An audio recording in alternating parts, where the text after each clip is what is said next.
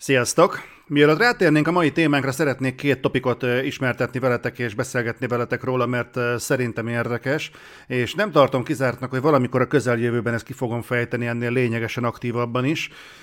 Az egyik az, hogy a hétvége során Ugye most közeledik az a bizonyos pillanat, amikor Adri majd valószínűleg bevonul a kórházba, és most nem fogom nagyon véka alá rejteni, tehát arról van szó, ezt sokan kitaláltátok, szinte már nyíltatokként kezeljük, de nem sokszor került effektív kimondásra, tehát arról van szó, hogy jön a pici, és ez sok mindent von maga után, ez is egyébként szolgálhatna a topikokkal, de nem szeretnék konkrétan e köré a téma köré ilyen beszélgetős adásokat építeni. A lényeg az, hogy vonz magával bizonyos aktivitásokat így a, a családon belül, és a hétvégén az nagyjából ezzel telt, tehát így összepakoltam dolgokat, meg mosunk, tisztítunk, újra gondoltuk a lakásnak a kialakítását, fúrunk, vésünk, kapcsolókat szerelünk be ide-oda, meg stb.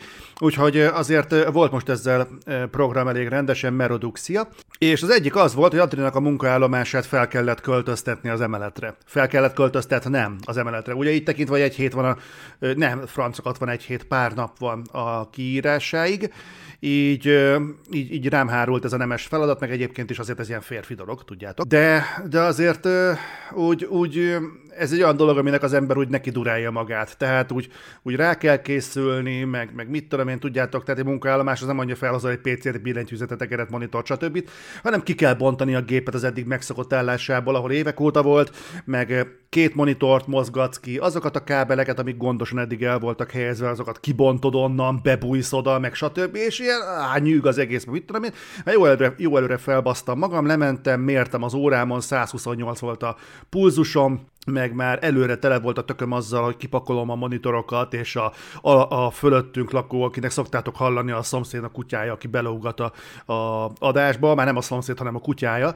Tehát ő azon, megy, meglátja és lehugyozza a kint lévő monitorokat, amíg én bingizem kifelé a számítógépet. Tehát minden ilyen szarát villant az agyamon, és hergeltem bele magamat a dologba, de végül nem ez történt meg, hanem az volt, hogy a másik kedves szomszéd, látod, hogy jön le valaki döngő léptekkel, a Sobert Norbi féle döngő léptekkel, idegesen, nyitom ki az ajtót, látszik, hogy majd felrobbanok, mert ideges vagyok, már előre felbasztam magam azon, ami esetleg lehet a jövőben, ez is egy érdekes ilyen pszichotünet, mindegy, és elkezd velem csacsogni, hogy na és mikor jön a kis baba, és az a, fú, bazd meg. És akkor mondom, hogy hm, a hétre vagyunk kiírva, és hirtelen felgyorsítom a zárnyitó tempót, megyek be az irodába, hogy hagyjon békén, bent vagyok védett területen.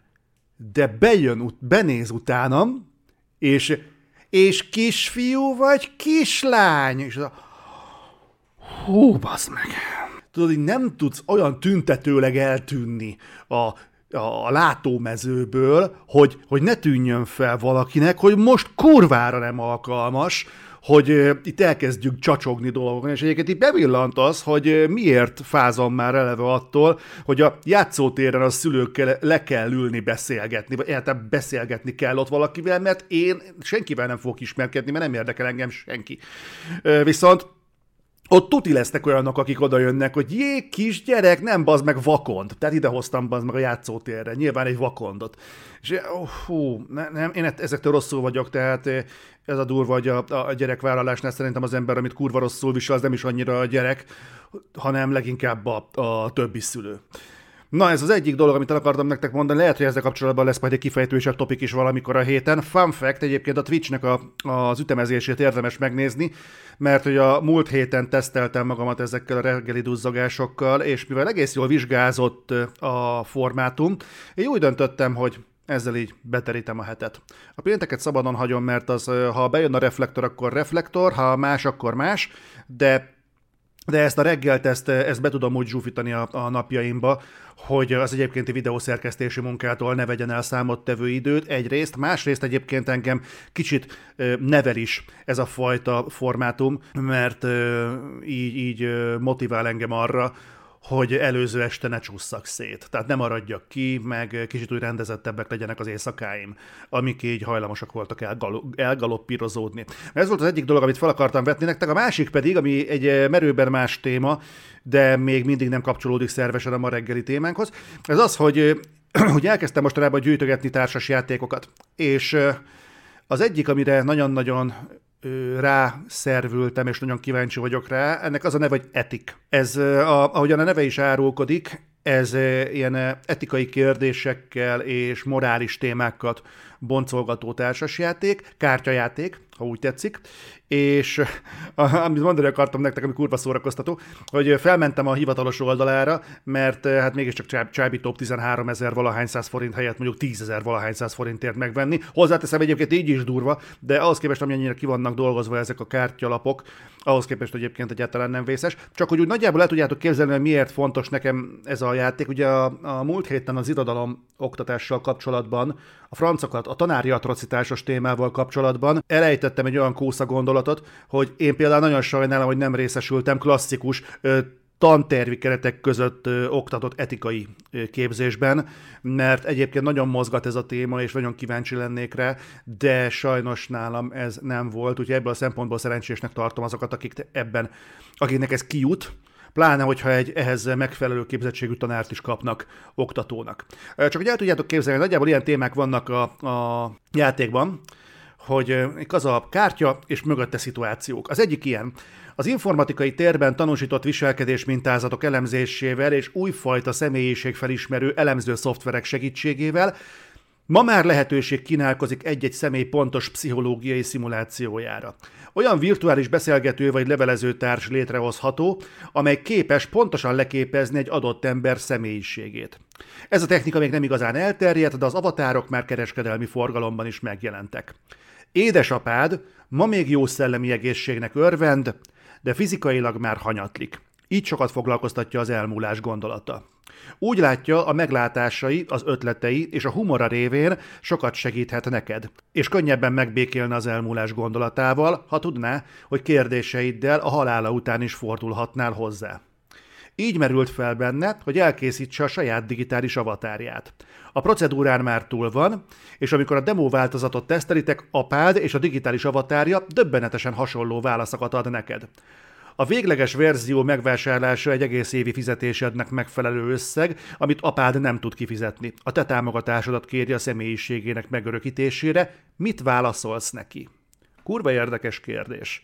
Ugye itt, itt sok minden felmerül, ugye fix válaszok azok, amik adhatók, tehát négy válasz közül lehet választani, ezeket most nem olvasom fel. Engem ez a játék például rettenetesen megmozgatott, és kurva kíváncsi lettem rá, hogy fú, vajon vajon mi lehet, meg mi lehet az a 80 plusz, nem tudom hány lap van benne, de kurva sok ilyen szituáció van benne, és tök jól ki lehet hozni azt, hogy mondjuk egy barátoddal, vagy mondjuk egy ismerkedés közben ki mondjuk milyen reakciót adna rá, esetleg mivel indokolja meg. Alkalmas, hogy mondjuk úgy játszani, hogy nem a megadott válaszok közül választasz valamit, hanem valami teljesen alternatívat dobsz be. És de ugye jót rögtem, hogy a, a weblapon van egy ilyen pont, hogy kinek ajánljuk. Azoknak, akik szeretnek fogós kérdéseken elmélkedni, szeretnék fejleszteni a vitakészségüket, és kíváncsiak a játékos társaik véleményére és érvelésére is. Na de kinek nem ajánljuk? Gémereknek, és azoknak, akik könnyed kikapcsolódásra vágynak. Nem tudom, hogy ebben a társasjátékos környezetben kiminősül gamernek, de az én nézőpontomból ennek van egy nagyon masszív dehonestáló ereje. Úgyhogy ezen kurva jót szórakoztam, amikor megláttam, hogy hát gémerek inkább tartsák távol magukat tőle, mert ez túl magas nekik.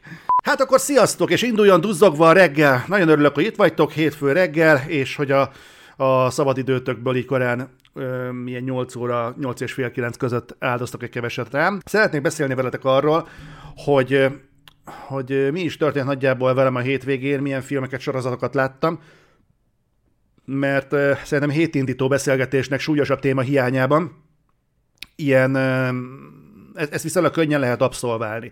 Ugye hétvégén a fűsenő, úgyhogy nagyon nem akartam mélyebbre ásni, viszont eléggé gazdag volt ebből a szempontból a filmes termésem, én legalábbis úgy érzem, úgyhogy pár dolgot vázolnék nektek, aztán utána hagylak titeket érvényesülni a saját kis munkátokban, meg tevékenységeitekben, úgyhogy csavarodjunk is rá. Az első, amit néztem, amennyire lehetett, megnéztem a Korona hatodik évadának a eddig kikerült részeit, szám szerint négyet, és ugye most ketté bontották az egészet, most egyébként puskázok IMDb-ről, hogy november 16-tal kirakták az első négyet, és december 14-jel ki fogják rakni a következő hatot. Hát őszintén szólva én, én eléggé csalódott vagyok, nekem a korona az eleve az első évadtól kezdve egy ilyen erős lejtmenet volt, de, de most jutottunk el addig a pontig, hogy ez már, ez már nem is a koronáról szól az eddigi négy rész alapján, hanem Diana-ról. Ami megint csak nem gond, mert nyilván a, a brit korona történetében Diana halála az egy kardinális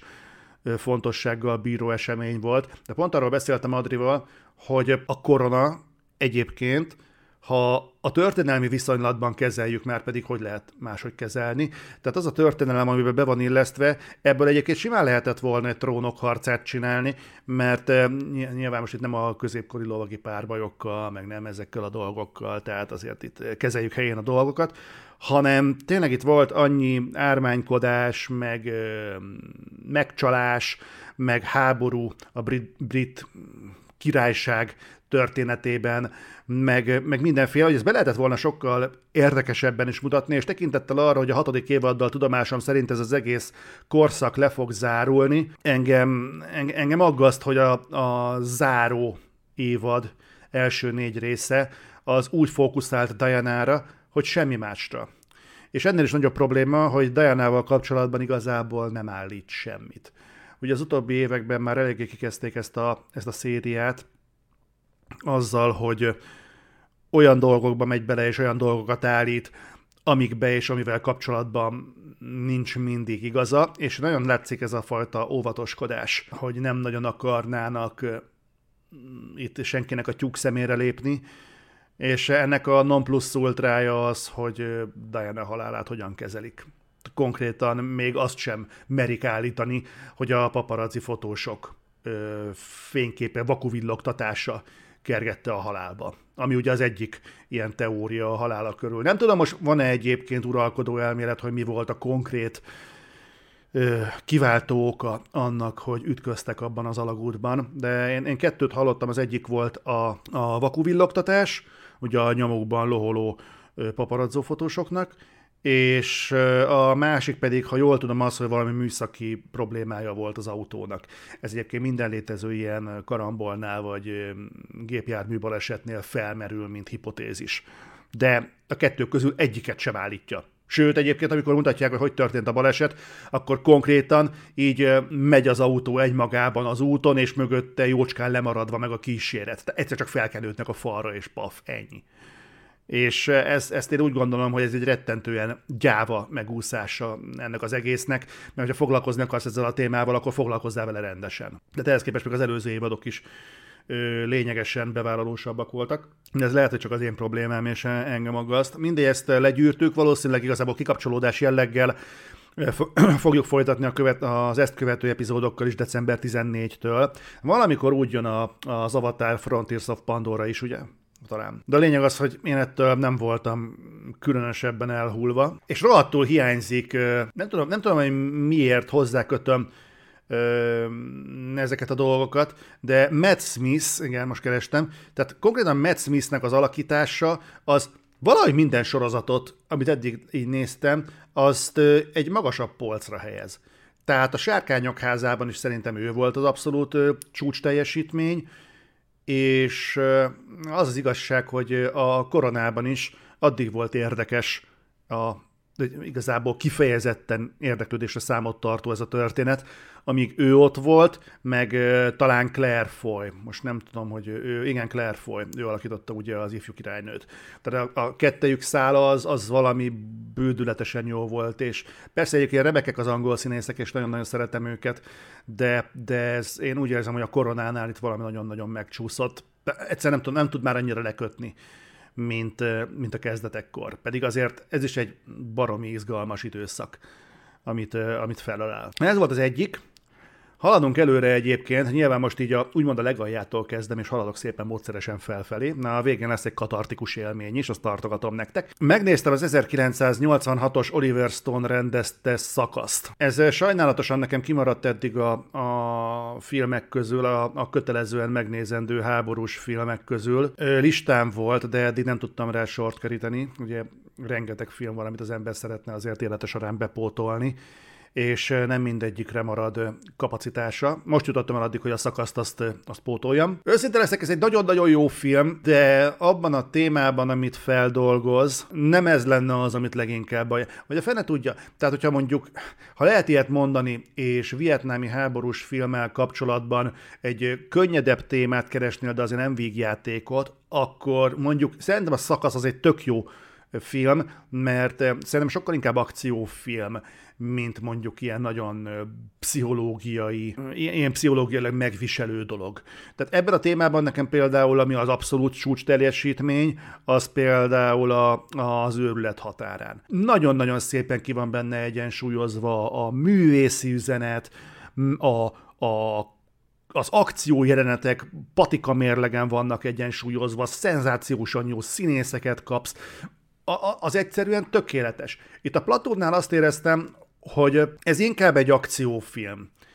És persze helyet kap benne a, a, az egyén kálváriája is, leginkább Charlie Sheen monológiain keresztül, de azt nem éreztem, hogy ez egyébként bármikor is felül bírálná, vagy felül képviselné például magát a, a háborút, amit ábrázolni akar.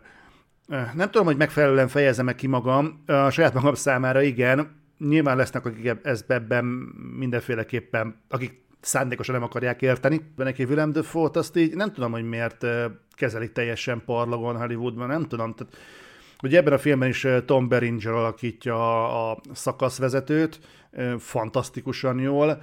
Willem Dafoe, ugye ő a lelkiismeret másik oldala, tehát ő az, aki nem hajlandó beletörődni abban, hogy az egyik vietnámi faluban a szakasz tagjai meg akarják erőszakolni a gyerekeket, meg ugye Charlie Sheen az, aki a, a főszereplő, de felbukkan kisebb szerepekben, Forrest Whitaker, meg, meg Johnny Depp, Johnny Depp benne van, de igazából néha így szinte csak átsvenkel rajta a kamera, aztán szevasz. Há, ebben az évben jelölték Sigourney Weaver-t a, a bolygó neve halálért. Szóval egy jó film volt nagyon, de mondom, mondom nálam például a háborús témában nem ez az, ami a, a non plus ultrát képviseli, de érdemes megnézni, tehát hogyha van mondjuk szabad két órátok, akkor érdemes azért bepótolni, mert ha a többit nem láttátok, vagy mondjuk erre a nyelvezetre vagytok inkább érzékenyek és fogékonyak, akkor szerintem tetszeni fog, nem vesztetek vele semmit, mert ez azért nagyon-nagyon fasza. Na és akkor megyünk egyel fejjel, viszont maradunk még Willem Dafoe-nál. Volt egy filmje, ami, ami egy jó ideje radarra került nálam a témája miatt, viszont mostanáig egyébként nem került hozzám kéz közelbe. Ez pedig nem más, mint az Inside. Ez egy műkincs tolvajról szól, aki egy egy penthouse lakásba, annak az összes létező ilyen kisugárzásával, meg attitűdjével, betör oda és el akar lopni onnan talán Schiller festményeket, vagy Schiller festményeket. És egyszer csak megszólal a riasztó, bezár az összes ajtó, meg ablak, de minden nyílás záróra ilyen törés és golyóálló, nem tudom milyen réteg zuhan. Az ajtó eleve ugye szintén zenész, és ő meg bent ragad. Ugye, amíg szól a riasztó, addig első haragjában szétkúrja a terminálokat, meg mindent, hogy ezt el tudja valahogy hallgattatni, csak a terminál úgy sérül meg, hogy elkezd a termosztát is szélsőséges értékek között kilengeni, és hol felmegy a,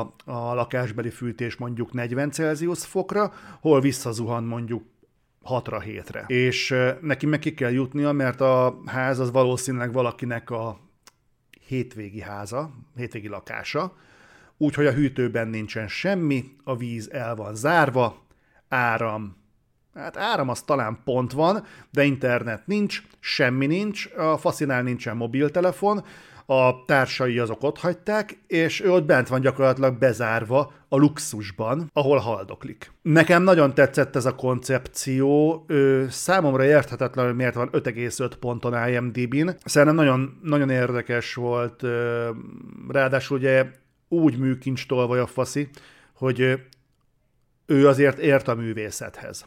De nem pusztán úgy lop el festményeket, meg szobrokat, hogy megnézi előtte a róluk szóló fotókat, és az alapján majd bemegy valahova, és elemeli azt, ami, a, amire szól a szerződése, meg a megbízása, hanem ő, ő tényleg érti és a saját szakmáját. Ő maga is alapvetően egy művész hajlamú ember, művész vénájú ember. Belőle érdekes dolgokat hoz ki egyébként a rapság. Persze látjuk egyébként a sóvárgást a víz után, a sóvárgást az étel után, az ilyen hétköznapi dolgokat, hogyha nincs víz és nincs áram, akkor hogy végzed el a kis és nagy dolgaidat, látod azt a mérhetetlen fényűzést és teljesen indokolatlan luxust, hogy feszített víztükrű medence van az emeleti ablakhoz tolva gyakorlatilag, meg, meg rengeteg ilyen apróság.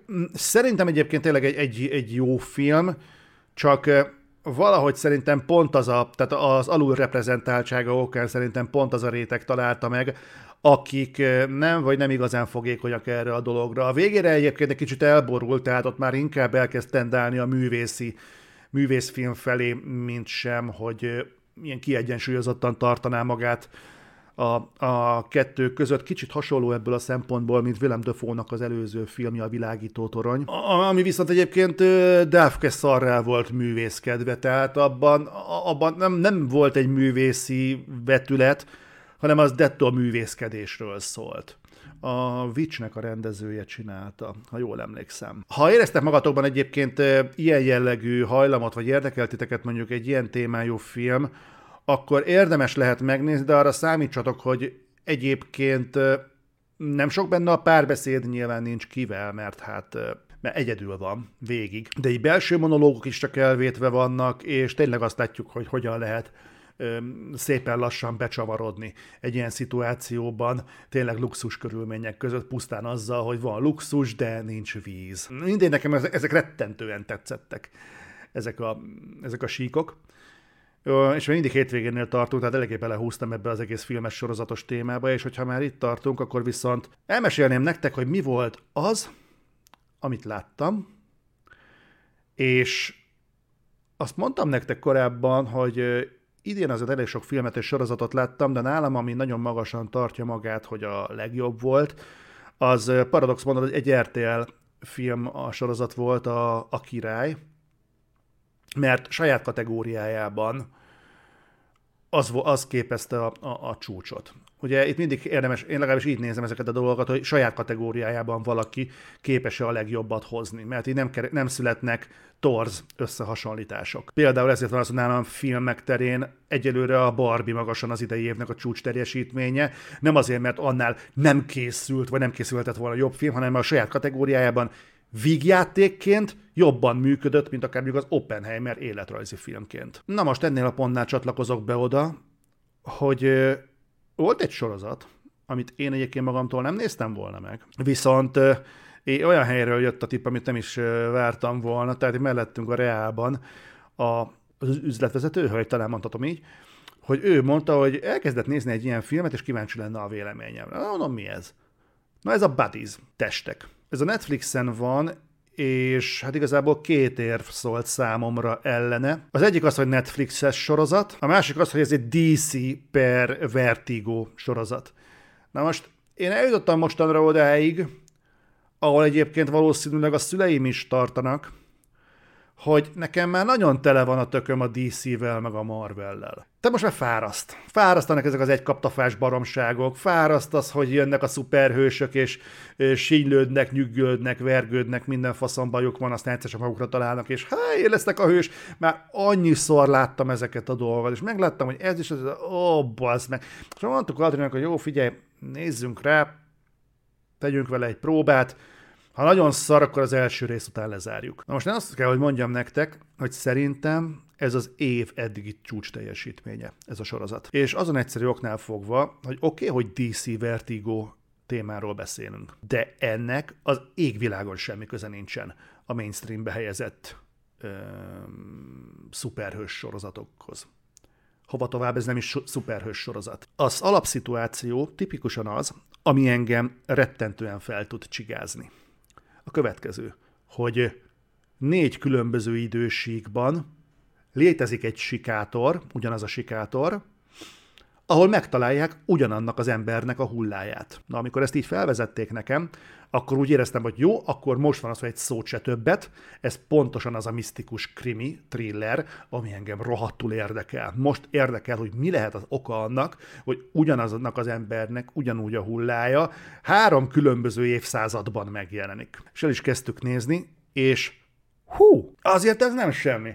Hát bazdmeg rendesen a, a fú, hány részes ez a sorozat? Talán 8-8. A 8 részes sorozatnak így a, a, a vége felé egy szabályos össze kellett szednem a gondolataimat. Egy DC sorozaton, hogy hú, bazdmeg, várja, hogy hogy van ez, hogy, hogy, hogy, hogy, hogy csatlakozik ez, hova, meg ezek hogy voltak, és, és ki kivel van, mi mivel van, meg hogy áll ez össze? Az nagyon-nagyon jó volt. Én egyébként is nagyon szeretem ezeket a minden nem akar belemondani, de az, az azt szerintem nem, áll, nem árulok el túl nagy meglepetést, hogy ez egy skifi. Méghozzá egy nagyon jó skifi. Tehát ennek az évnek magasan a, a legjobb sorozatáról beszélünk, de nem lennék meglepve, hogyha egyébként az egyik legjobb témájú sorozatról is beszélnénk. Mármint úgy ever ami ugye elkészült. Fú, úgy beszélnék róla egyébként nektek, de, de, de nagyon nehéz Egyetlen dolog nehezíti meg ennek a sorozatnak a befogadását, tényleg egyetlen egy, ez meg, hogy el van Netflix kedve egy ponton. Nem akarok ebbe nagyon mélyen belemenni, szerintem pontosan tudjátok, hogy miről beszélek. A lényeg az, hogy Adrival kitaláltunk erre egy parafrázist. A lényeg az, hogy ez a de ez a sorozat leveszi a könyvről a celofánt, maradjunk ennyiben, a fóliát. És, és nem tudom, miért, miért volt erre feltétlenül szükség, tehát enélkül is bőségesen működőképes lett volna, csak valamiért ezt, ezt, ezt bele kellett Netflix-kedni. És jó is, hogy mondod, Spimmy the Editor, a Dark volt még ilyen kategória, igen, tehát ez a sorozat, és mondom, ezt úgy mondom, hogy úgy higgyétek el, hogy mondom, ez a DC-nek a Darkja. És tényleg hasonló kategória. Tehát én már tényleg úgy voltam vele egy ponton, hogy elkezdek egy ilyen összefüggés rajzolatot fölrakni, hogy pupazd meg, hogy mi van. Azért meg egész egyszerűen egy DC, DC témára voltam felkészülve, nem pedig egy értelmes filmre vagy sorozatra. Tök fura egyébként, hogy ezt így ki kell emelni. De hogyha egyébként ajánlhatok nektek valamit, ha egy dolgot szeretnétek megnézni, nyitottak vagytok erre, akkor a buddies mindenképpen ajánlom mindenkinek megnézésre, mert egyszerűen felnyitja az embernek a szemét, és nem akarom elhinni, hogy igen, én is a DC-ből annyit tudok, amennyi elém kerül a moziba. Nyilván Magyarországon mindenki képregény szakértő, és mindenki hozzá tudja tenni azt, hogy de hát rengeteg hasonló tévájú DC történet van, tudjuk, hogy mindenkinek otthon figyel a lakás a polcán az összes létező DC képregény, tisztában vagyok vele, meg a Marvel, meg amit még ki se adtak, de pontosan tudjuk. Viszont hozzám például ezekből csak az jut el, amiből mondjuk sorozat készül, vagy amikből film készül. Mindegyik szar. Tulajdonképpen mindegyik szar. És a, a, ebből a nekifutásból például én, én tényleg nem, nem adtam volna egy lyukas garast se azért, hogy ez a sorozat egyáltalán nézhető lesz, nem hogy jó. És az, hogy innen ebből a nekifutásból eljutott addig, hogy idén a legjobb, és ráadásul úgy, hogy egyébként nem rossz ez az év sorozatok tekintetében, az egyszerűen káprázatos. Ha, ha tudtak, akkor tegyetek, tegyetek vele egy próbát, mert, mert, mert tényleg megéri. Igen, a Darkot valamikor újra fogom nézni, mert annak kijött a második évada, arról túl sok mindent nem hallottam, viszont nagyon sok idő telt el az első és a második évad között, és addigra egy, egy, egy Dark szövevényességű sorozatot az ember bőségesen elfelejt addigra, főleg, hogyha mást is fogyaszt ugye közben, nyilván közben mást is fogyaszt, Egyébként megfigyeltétek? Adrival beszéltük ezt, hogy nekünk van hozzáférésünk a Primehoz, Disney Plushoz, Maxhoz, és hát a Netflix tartalmakat meg virágboltból, de ezzel együtt is meglepő, hogy milyen kurva kevés értékelhető film készül. És nem az a problémám, hogy, hogy csúcs teljesítményű filmek nem készülnek, tehát hogy nem tesznek le, mit tudom én, havonta egy buddies vagy nem tesznek le havonta egy szakaszt. Tehát nem ez a problémám, hanem az, hogy effektív még az értékelhető kategóriát is nagyon ritkán sikerül elérni. Persze lehetne azt mondani, hogy mert túl magasak az elvárások, de elvileg van erre egy ipar Hollywoodban. Tehát elvileg, hogyha van mondjuk egy tömegigény, oké, okay, hogy ezt kiszolgálják, de elvileg vannak annyian a gyártóműhelyben, képletesen szólva, hogy végül is kellene, hogy mondjuk havonta egy, két olyan film is kigördüljön a gyárkapun, ami mondjuk, mondjuk nekem tetszik, nem? Tehát mondjuk ez, ezt úgy azért magabiztosan elvárhatná az ember. És ehhez képest inkább évente találkozik egyel. Pedig az ember azt gondolná, hogy, hogy azért egy ekkora merítéssel dolgozó álomgyár azért képes, képes ilyeneket felköhögni magából. Ha nagyon nem megy, akkor viszont talál egy könyvet és megfilmesíti, és bazd meg, az sem megy. Egyébként hozzátenném, hogy a Buddies az szerintem még videójátékként is kurva jól működne. Tehát egy ilyen Fahrenheit, Detroit jellegű megközelítéssel. Tényleg egyébként szívesen mondanék róla többet, de, de, de, de, de, de nem akarok, mert az a baj, hogy ezzel a filmmel kapcsolatban bármit mondasz, spoiler. Meg szükségtelenül húzni sem szeretném az időt, hogyha nem muszáj. Az az igazság, hogy gyorsabban kipörgettem ezt a topikot mint uh, arra számítottam. Fáj a torkom egy picit, megmondom őszintén. Jó, mindenki kezdje el a, a buddies sőt, játszunk egy ilyet, hogy holnap lesz megint reggeli duzzogás, egy kifejtősebb témával fogjuk kezdeni, nem pedig egy ilyen heti bevezetővel, mint amit én most mondtam. Tehát kezdje el ma mindenki este a badiszt, és holnap reggel, amikor kezdjük a duzzogást, azzal fogunk indítani, hogy meg fogom kérdezni, hogy ki kezdte el, és kinek hogy tetszik. Jó, és akkor kapásból lesz egy ilyen kapocs, ami reggel kinyúlik tőlem mondjuk felétek, belekapaszkodunk, és együtt elénekeljük a kumbáját, jó? Na, úgyhogy buddies, készüljetek rá lelkiekben. Nagyon szépen köszönöm, hogy itt voltatok. Sorry, hogy ez most egy kurtább adás lett, de nem szeretnék még 20 percet úgy ráhúzni, hogy nincs amivel ki lehessen ezt érdemben tölteni. Most ez dobta a gép, úgyhogy vigyázzatok magatokra, és holnap reggel 8-kor itt találkozunk. Jó? Sziasztok!